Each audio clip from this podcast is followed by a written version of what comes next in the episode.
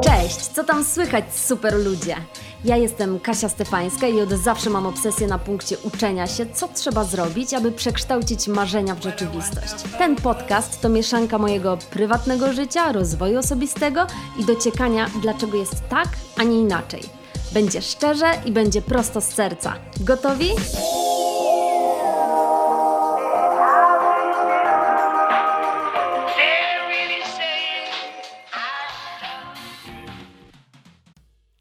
Dziś będzie o podróżowaniu i przekraczaniu granic. Yy, Ostatnio tak mam, że dużo czytam o uważności, dostrzeganiu i pozwoleniu życiu tak po prostu się dziać. Nie wiem, czy też tak macie, ale jak wracam do momentów z przeszłości, w których całkowicie odpuszczałam kontrolę, okazuje się, że spotykały mnie takie najfajniejsze rzeczy. I właśnie podobnie było w przypadku Madery. Pewnego dnia Agnieszka, moja koleżanka z przedszkolnych i takich wczesnoszkolnych lat, zadzwoniła do mnie, aby zaproponować mi wyjazd właśnie na Maderę. E, Widziałyśmy się już jakiś czas wcześniej i taki nasz przedszkolny kontakt to było też zadziwiające, bo, bo wrócił w ciągu kilku minut i, i milion miałyśmy tematów i, i to jest też takie dla mnie nieprawdopodobne, że jak się z kimś człowiek lubi, to nieważne ile minie lat, to, to jakby od razu klika. Jest, jest coś takiego e, rzeczywiście. I, I jak Aga do mnie zadzwoniła, to, to ja rzeczywiście byłam na maksa zdziwiona, bo to była taka propozycja, e, która brzmiała dość dobrze, zwłaszcza, że e, Agnieszka skończyła turystykę, prowadzi świetny profil na Instagramie Hands Up Travel. E, Hands podłoga up, podłoga travel. Warto do niej zajrzeć. E, I bardzo dużo podróżuje i, i, jej wszystkie wyprawy w góry są na maksa dla mnie imponujące i, i, bardzo ją podziwiam i bardzo jestem dumna z mojej małej koleżanki z przedszkola. E, I podziwiam ją też za to, że w każdej wolnej chwili e, wyjeżdża mimo że zawodowo robi coś zupełnie innego. Ale wracając do propozycji, e, powiedziałam, że się zastanowię i mm, rozłączyłam się, a potem moje serce naprawdę mocno biło e, i myślałam cały czas, czemu nie właściwie? A później natychmiastowo włączał się mój mózg, który już wcale nie był taki podekscytowany, e, bo to była akurat taka sytuacja, że mm, chwilę wcześniej zawalił mi się sufit na głowę, tak dosłownie, e, w mieszkaniu, które wynajmowałam, więc wiedziałam, że zaraz czeka mnie przeprowadzka, a przeprowadzka to dodatkowy czas i koszty. E, I jeszcze była moja praca, w której wiedziałam, że w tym czasie proponowanym miałyśmy jechać we wrześniu. Musiałam być na 200%, bo e, to było zaraz przed rozpoczęciem zdjęć do serialu. E, A w ogóle gwoździem do trumny były przeczytane fakty o Maderze, które tak, tak po omacku przejrzałam w internecie. I pierwsze, co przeczytałam, to mm, że jest bardzo niebezpieczny lot, a że boję się latać no to, to stanowiło rzeczywiście dość dużą przeszkodę. Mm, ale prawda jest taka, że moje serce biło szybciej niż myślał mózg i ani się obejrzałam, już wpłacałam zaliczkę na wyjazd. A więc stało się. Lecę do mojej ukochanej Portugalii z dwoma wspaniałymi kumpelami, bo jeszcze nie mówiłam, że e, Asia, druga nasza kumpela z przedszkola i ze szkoły, która mieszka na stałe w Londynie, też e, jechała na ten wyjazd i byłam podwójnie szczęśliwa, bo nie widziałam Aśki 100 lat. Mm, i, i, I czy to nie brzmi super? Mam taką teorię ostatnio, że to nie my trafiamy na miejsca, książki, filmy, tylko to one trafiają na nas. E, I jestem przekonana, że dokładnie tak samo było z Maderą. E, dlaczego Madera? Madera należy do mojej ukochanej Portugalii, e, w której już byłam niejednokrotnie i którą pokochałam i w której marzę, aby kiedyś e, mieć domek. Mm, Madera jest nazywana wyspą wiecznej wiosny lub zielonym podwzwrotnikowym rajem. E, temperatury wahają się tam od 16 stopni w okresie zimowym do tak około 25 w okresie letnim. My byliśmy we wrześniu, więc to były takie temperatury między 20 a 26. Ten kierunek jest rzadko dosyć wybierany przez turystów ze względu na to, że zmusza rzeczywiście do takiego bardzo aktywnego wypoczynku. Chodzenie wzdłuż lewat, y, pływanie w naturalnych basenach, piesze wędrówki na szczyty, y, czy taka dżungla pełna roślin i wodospadów, to są rzeczywiście normalne aktywności na Maderze. Mm, tam zamiast sukienek i szpilek zabrałyśmy z dziewczynami rzeczywiście wygodne buty, ciepłą bluzę i plecak. E, faktem jest, że Maderę na co dzień zamieszkuje 260 tysięcy naprawdę szczęśliwych ludzi. E, mówi się, że ta wyspa jest takim idealnym miejscem dla emerytów, mm, ale moim zdaniem Madera to są ludzie, którzy zupełnie nigdzie nie pędzą i cierpliwie uprawiają te swoje takie schodkowe pola oraz tą ziemię stworzoną dla mnie, moim zdaniem, do przekraczania granic i tych fizycznych, i tych we własnej głowie. Zacznę od pierwszej granicy i ta granica to lot. E, bo ja jakby przez chwilę zapomniałam, że boję się latać. Ale boję się nie z powodu wysokości, tylko właśnie z powodu braku tej kontroli. Ponieważ e, to jest tak, że lecąc gdzieś, oddaje się swoje życie w ręce człowieka, którego się zupełnie nie zna, nie wie się kim jest, jakie ma problemy i czy przypadkiem, nie wiem, nie odechce mu się dzisiaj żyć, bo mu się, nie wiem, nie układa w rodzinie albo gdziekolwiek. Zawsze mam takie myśli. A co gorsza, to lądowanie na Maderze to jest naprawdę nie lada wyzwanie. Mm, Madera jest bardzo górzystą wyspą, na której naprawdę ciężko jest znaleźć płaski kawałek ziemi. Dlatego lotnisko Funchal zbudowane jest e, na wybrzeżu. Samolot, który ląduje, musi zawrócić przy pasie i lecieć równolegle do linii brzegowej, a następnie tak super konkretnie wycelować w pas lotniska, który zaczyna się na sporej wysokości nad wodą. E, jest tak, że jeśli wybiera się ten kierunek, czyli Maderę, to lepiej naprawdę nie oglądać filmów w internecie, które pokazują e, właśnie lądowania samolotów na Maderze. E, ja o tym nie wiedziałam, e, ale naprawdę doradzam nie oglądać. I będąc w samolocie, przez to co obejrzałam, mocno się modliłam, aby nic złego się nie zdarzyło. Aga mi bardzo pomagała, bo trzymała mnie mocno za rękę i kiedy samolot podchodził do lądowania, to, to mocno, mocno mnie ściskała, ale czuć było ten wiatr, który zdawał się całkowicie przejmować kontrolę nad maszyną.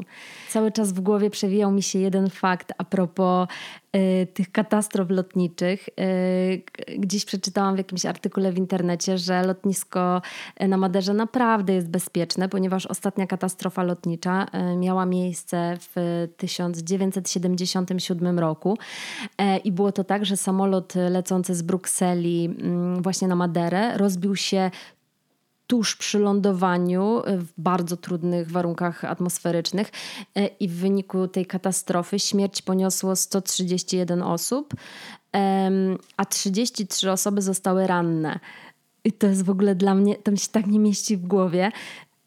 Macie też coś takiego, że zastanawiacie się, jak to jest możliwe, że 33 osoby przeżyły wypadnięcie samolotu z pasa startowego, zsunięcie się ze stromej skały 61 metrów w dół.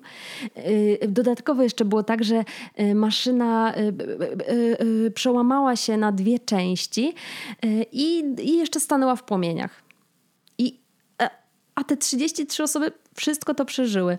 I zawsze sobie wtedy myślę, jakimi szczęściarzami muszą być ci ludzie. I, i, i trochę mam tak, że, że wydaje mi się, że z moim szczęściem to ja bym była wśród tych 33 osób. Byłabym przerażona, ale jakimś cudem po prostu yy, yy, udałoby się. Mm, e, no i pewnie dzięki temu szczęściu e, mojemu, e, które niosę ze sobą w plecaku przez całe życie, naszego tego dnia, kiedy lądowaliśmy, warunki pogodowe były naprawdę bardzo dobre, ale spokój poczułam jednak nie wtedy, kiedy samolot dotknął pasa, ale dopiero wtedy, kiedy całkowicie się zatrzymał. Druga granica, którą przekroczyłam, to są poranki.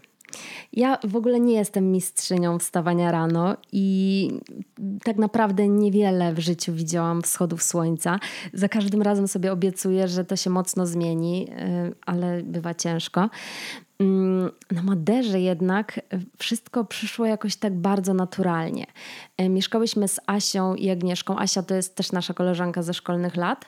E, w hotelu Dorisor Mimoza Studio Hotel i dzięki znajomościom Agi miałyśmy przepiękny widok na ocean w pokoju. E, mieszkałyśmy na dziesiątym piętrze w jedenastopiętrowym budynku i nad nami był już tylko dach do którego miałyśmy dostęp, mogłyśmy tam wejść. I to właśnie ten dach stał się moim miejscem medytacji i ćwiczeń jogi z rana. E, starałam się wstawać na wschód słońca, który w tym miejscu naprawdę był zjawiskowy. Mm, e, a, a, nawet jak nie, no to na tyle wcześnie, żeby dziewczyny jeszcze spały, żeby im nie przeszkadzać, żeby nie zauważyły, że wychodzę. Mm, ale też chciałam mieć taki czas zupełnie dla siebie. Potrzebowałam tego, miałam ciężki moment i w życiu prywatnym, i w pracy, e, więc potrzebowałam tego czasu tylko dla siebie. E, bez telefonów, bez ludzi, bez odgłosów miasta, po prostu ja, ocean, wschód słońca e, i, i, i, i medytacja, i yoga. To, to było mi wtedy potrzebne. Mm, I właśnie było coś w tym miejscu takiego, co spowodowało, że coś się we mnie otworzyło e, i gdzieś poczułam, że zaczyna się jakiś nowy etap.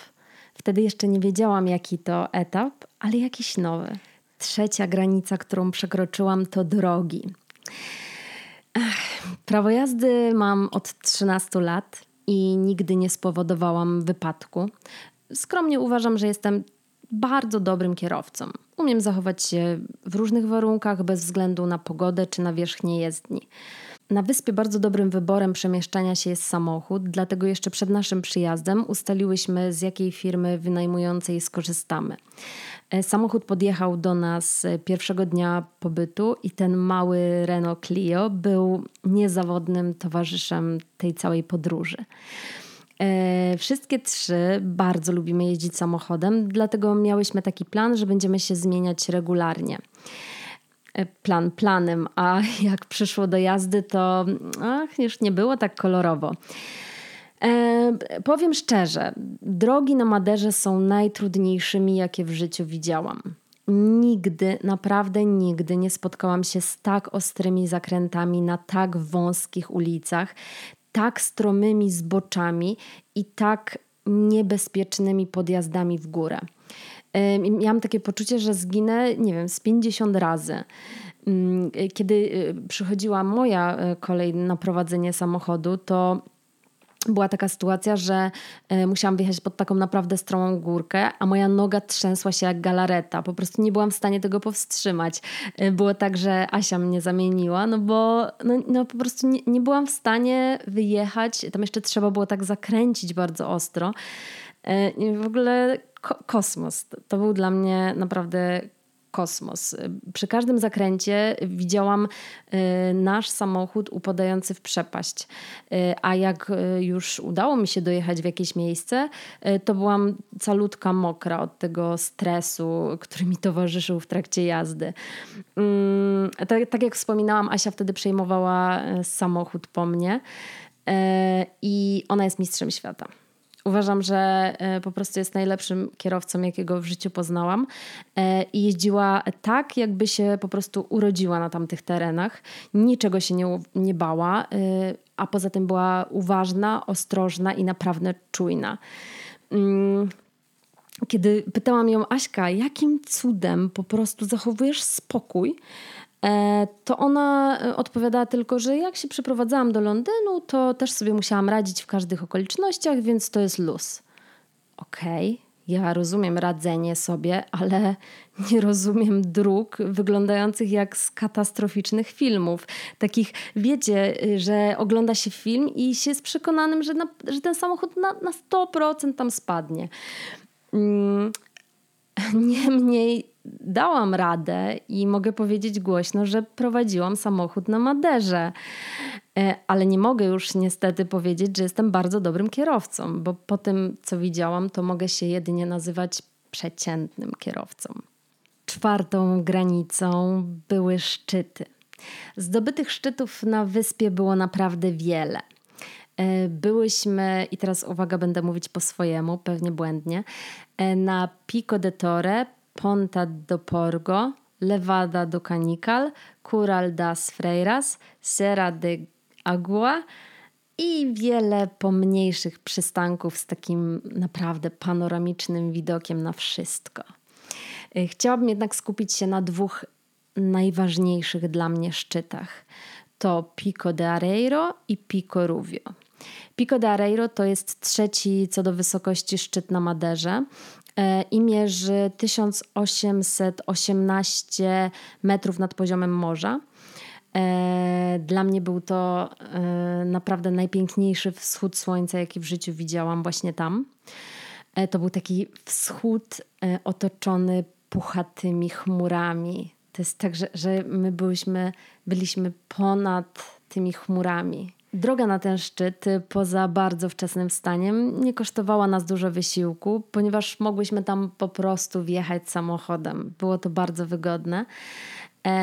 I to doświadczenie porównałabym do takiego pięknego, bezproblemowego, spokojnego życia. Niby trzeba wcześnie wstać, niby jest troszkę zimno, ale jednak zapierający dech w piersiach widok i to bez wysiłku. Ale jak to w życiu bywa, żadne nie jest idealne. I wtedy pojawia się szczyt Pico Ruvio, cały na biało, dosłownie. E, przygotowując się do wyjazdu na Maderę, nie, ja nie miałam czasu, żeby dużo czytać i zagłębiać się w to, co mnie tam czeka. Byłam tam troszkę takim odkrywcą, cieszącym się z małych rzeczy. Nawet kiedy usłyszałam, że na szczyt Picoruvio idzie się średnio 6 godzin, w ogóle nie wzbudziło to we mnie żadnych wątpliwości. Mhm. Gdybym wtedy wiedziała, z czym się mierzę, to Ach, najpewniej zostałabym na tym Pico Areiro i podziwiała ten niesamowity widok.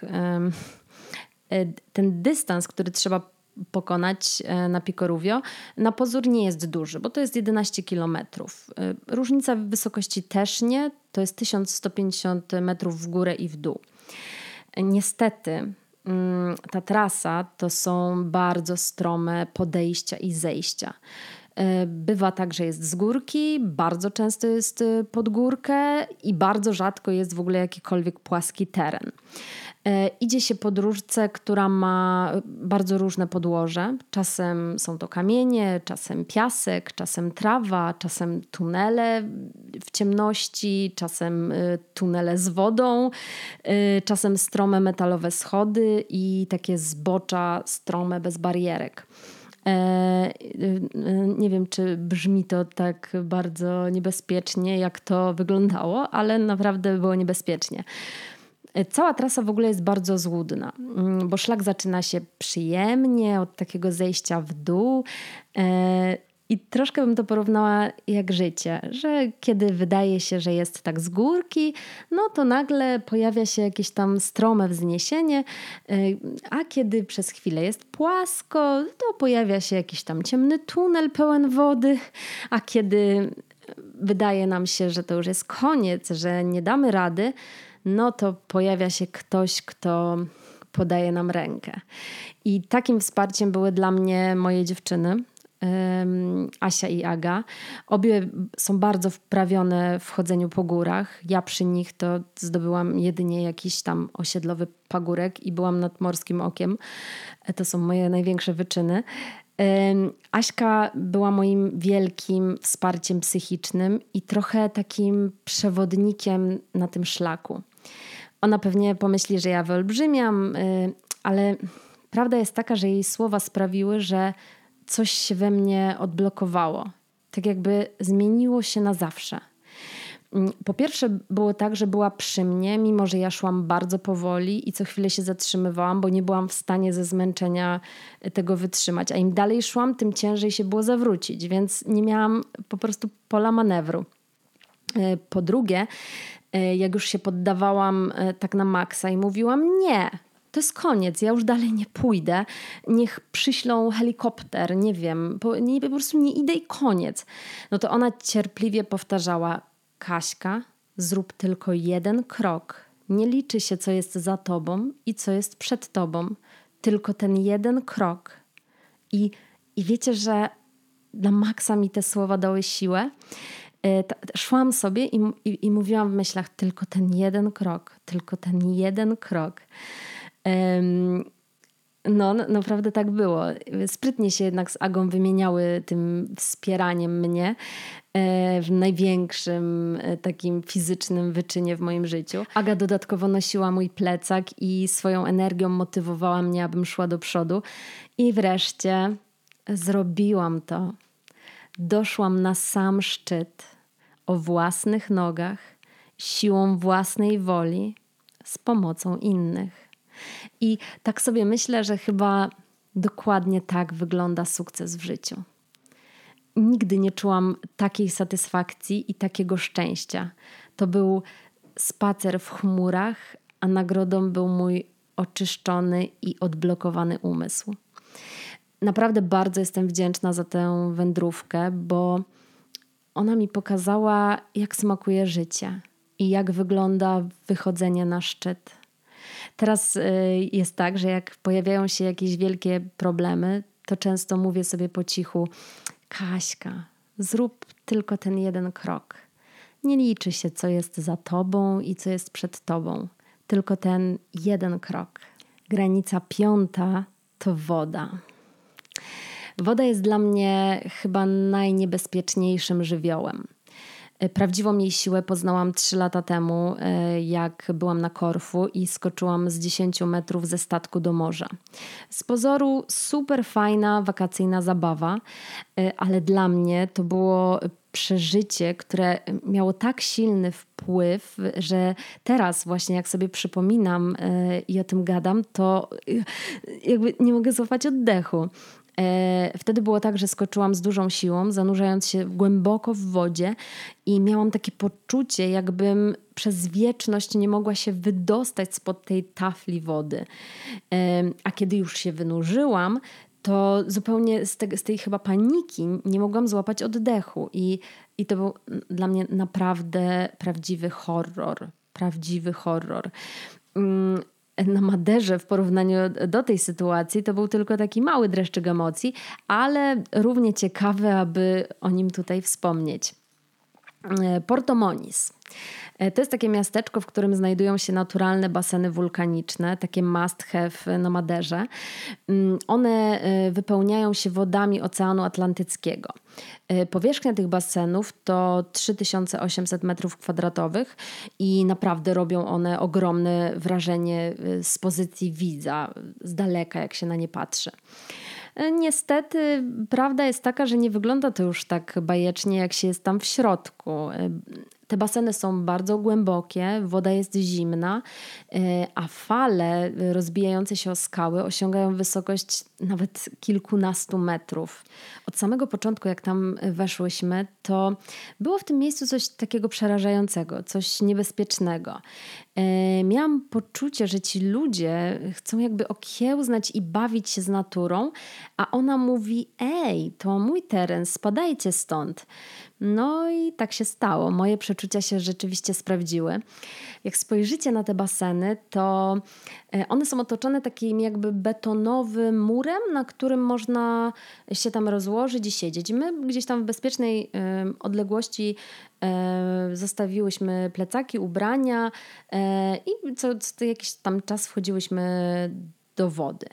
Mm, jak tak patrzyłam z tej perspektywy na fale, to były one bardzo duże i wydawało się, że są takie agresywne, ale nadal stanowiły dużą atrakcję dla turystów. Sama też y, siedziałam z telefonem i nagrywałam.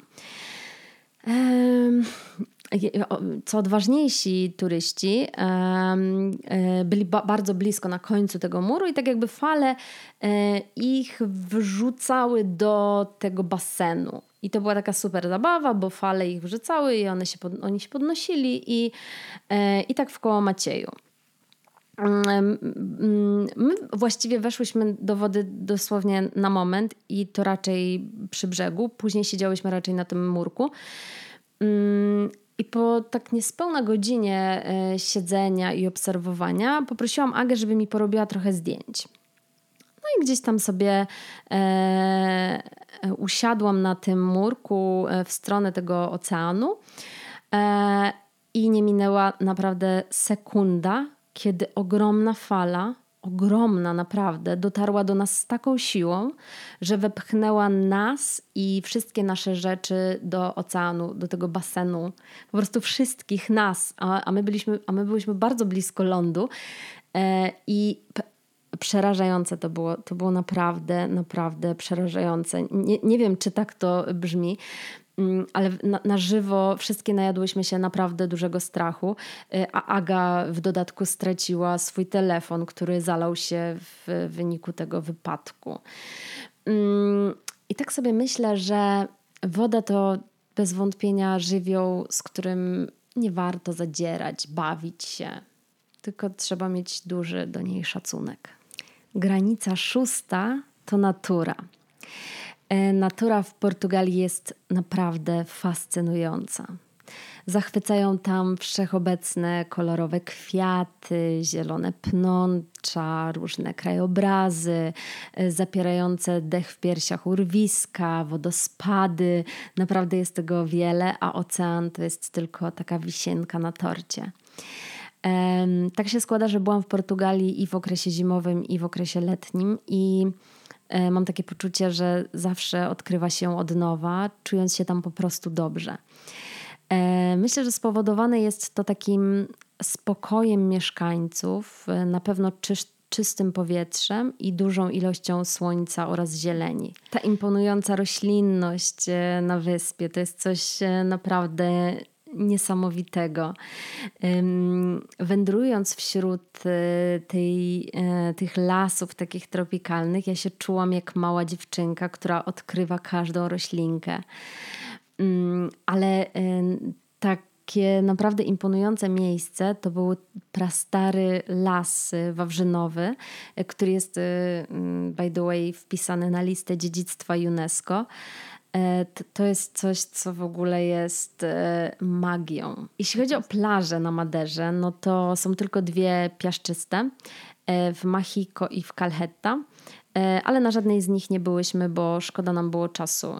Nie jesteśmy też takimi podróżnikami, którzy którzy leżą na plaży, więc uznałyśmy, że po prostu nie warto. Większość plaż, jakie widziałyśmy, była taka kamienista, żwirowa.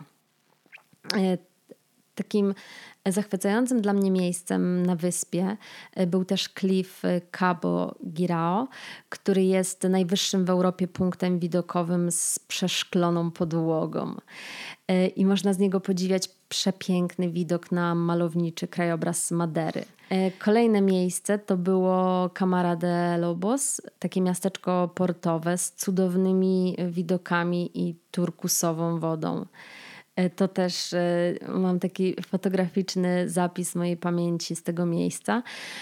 E, I jeszcze było w Ponta de Oporgo jest taka latarnia morska, w której pobliżu można oglądać taki wyjątkowy widok na zachodnie wybrzeże. Tam też byłyśmy.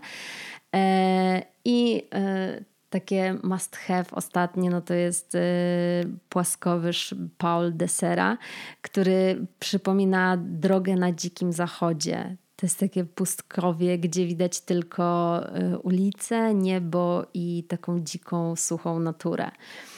Mm, jeszcze mi się przypomina jedna rzecz z takich naturalnych, która mm, była niewarta zobaczenia i całkowicie rozczarowująca. I to były jaskinie yy, i centrum wulkaniczne w São Vicente. To tam byśmy już drugi raz nie poszły. Byłyśmy na Maderze 7 dni e, i to wystarczyło, żeby objechać całą wyspę, e, choć nie zobaczyłyśmy jednego takiego miejsca też, e, które trzeba zobaczyć, czyli Santanę. To jest taki park tematyczny z charakterystycznymi domkami. Ale zawsze jak w podróży czegoś nie uda mi się zobaczyć, to myślę sobie, że tak miało być, że no cóż, trzeba tam wrócić. Może na starość, może też z dziewczynami to, to, by było, to by była fajna przygoda, myślę. Granica siódma jest niezwykle ciekawa, bo to chmury. Ehm, chmury. Jak się jest ponad nimi, to ma się ochotę wskoczyć w te takie puchowe kłębuszki, takie mięciutkie, cieplutkie poduszeczki przypominające watę cukrową. Ech, w rzeczywistości jednak te chmury to potwory. Nie no, żartuję. E, ale na pewno nie ma w nich nic słodkiego i miłego. E, kiedy tak naprawdę wjeżdża się w taką chmurę, nagle robi się zimno, szaro, wilgotno, no i mówiąc wprost, po prostu brzydko. E, jedyne o czym się myśli, to jak najszybciej wyjechać spod takiej chmury. I to był dla mnie naprawdę szok wydawało mi się, że chmurki są takie fajne, a chmurki nie są fajne. I e, te chmury zmusiły mnie do takiej refleksji. Nie wiem, czy mieliście tak kiedyś, że coś Wam się bardzo podobało i w Waszych wyobrażeniach było takie piękne, wspaniałe, idealne. E, a później w rzeczywistości okazywało się, że no nie do końca tak jest. Jak już to mamy, jak już tego dotkniemy, spróbujemy. I chmury stały się taką metaforą zawodu, który teraz wykonuję. E, ja naprawdę marzyłam o robieniu dobrych filmów, takich e, z przesłaniem o życiu, o pomaganiu, o dobroci. E, bardzo dużo takich filmów też oglądałam i e, oglądałam też dużo making-offów, czyli filmów o tym, jak pracuje ekipa, i tam naprawdę były uśmiechy i radość, i, i było miło, i zabawnie. I ja byłam przekonana, że to będzie idealna praca na zawsze. E, I patrząc z góry, ona wydawała się takim właśnie puchatym kłębuszkiem. Ale kiedy znalazłam się w środku, okazało się, że jest szaro zimno, wilgotno i brzydko. Zamiast uśmiechów jest wszechobecne narzekanie, zamiast projektów zmieniających świat są projekty zmieniające moje myślenie o ludziach. Czasami tylko jest tak, że trafia się na takich wspaniałych, mądrych ludzi, którzy mają podobne wartości do ciebie. Ale myślę sobie, że czasami to jednak za mało jak na jedno życie. Okej, okay, to już koniec tych granic. Dorota, producentka, z którą teraz pracuję, powiedziała mi kiedyś, e, żebym nigdy nie rezygnowała z żadnego wyjazdu w świat, bo skoro pojawia się na mojej drodze jakiś kierunek, no to to jest po coś. I jestem przekonana, że tak było z Maderą granice, które musiałam przezwyciężyć, strach, który trzeba było pokonać i te rzeczy, które musiałam zrozumieć to jest właśnie to coś. I przygotowałam sobie takie podsumowanie. Życie jest jak droga z Pico de Areiro na Pico Rubio. Bywa z górki, lekko, przyjemnie, podziwiając piękne krajobrazy. Ale zdarza się również droga pod górkę, kiedy jest ciężko, szaro i nadziei brak. To jest ten moment, kiedy naprawdę chcemy się poddać. I wtedy właśnie pojawiają się ludzie, którzy trwają przy nas, mówiąc: Zrób tylko ten jeden krok. Nagrodą w bólach jest y, unoszenie się ponad chmurami. To jest taka cena za wolność, którą jak nigdy mogłam poczuć. I kiedy już człowiek triumfuje, otwierając szampana, uświadamia sobie, że trzeba wracać, a w trakcie drogi znowu czekają te wzloty i upadki. Mm, myślę też, że życie jest jak poranki na Maderze. Im wcześniej wstaniesz, tym więcej zobaczysz, uważniej pomyślisz i głębiej w siebie zajrzysz. Życie jest też jak drogi na wyspie. kręte, wąskie, niebezpieczne i czasami trzeba komuś ustąpić, żeby przeżyć. Życie jest jak ocean w basenach wulkanicznych w Porto Moniz. Nie można w nim igrać z naturą. I w życiu jest też jak z chmurami na Maderze. Czasami to, czego nie mamy, wydaje się być kolorowe i mięciutkie, a w rzeczywistości jest zupełnie na odwrót. Życie jest wreszcie jak lądowanie na jednym z najniebezpieczniejszych lotnisk. Musisz być odważny, zaryzykować i zaufać, mimo że cholernie się boisz. To właśnie pokonywanie strachu i przekraczanie granic sprawiają, że rośniemy, uczymy się i stajemy się silniejsi. Trzymajcie się. Cześć.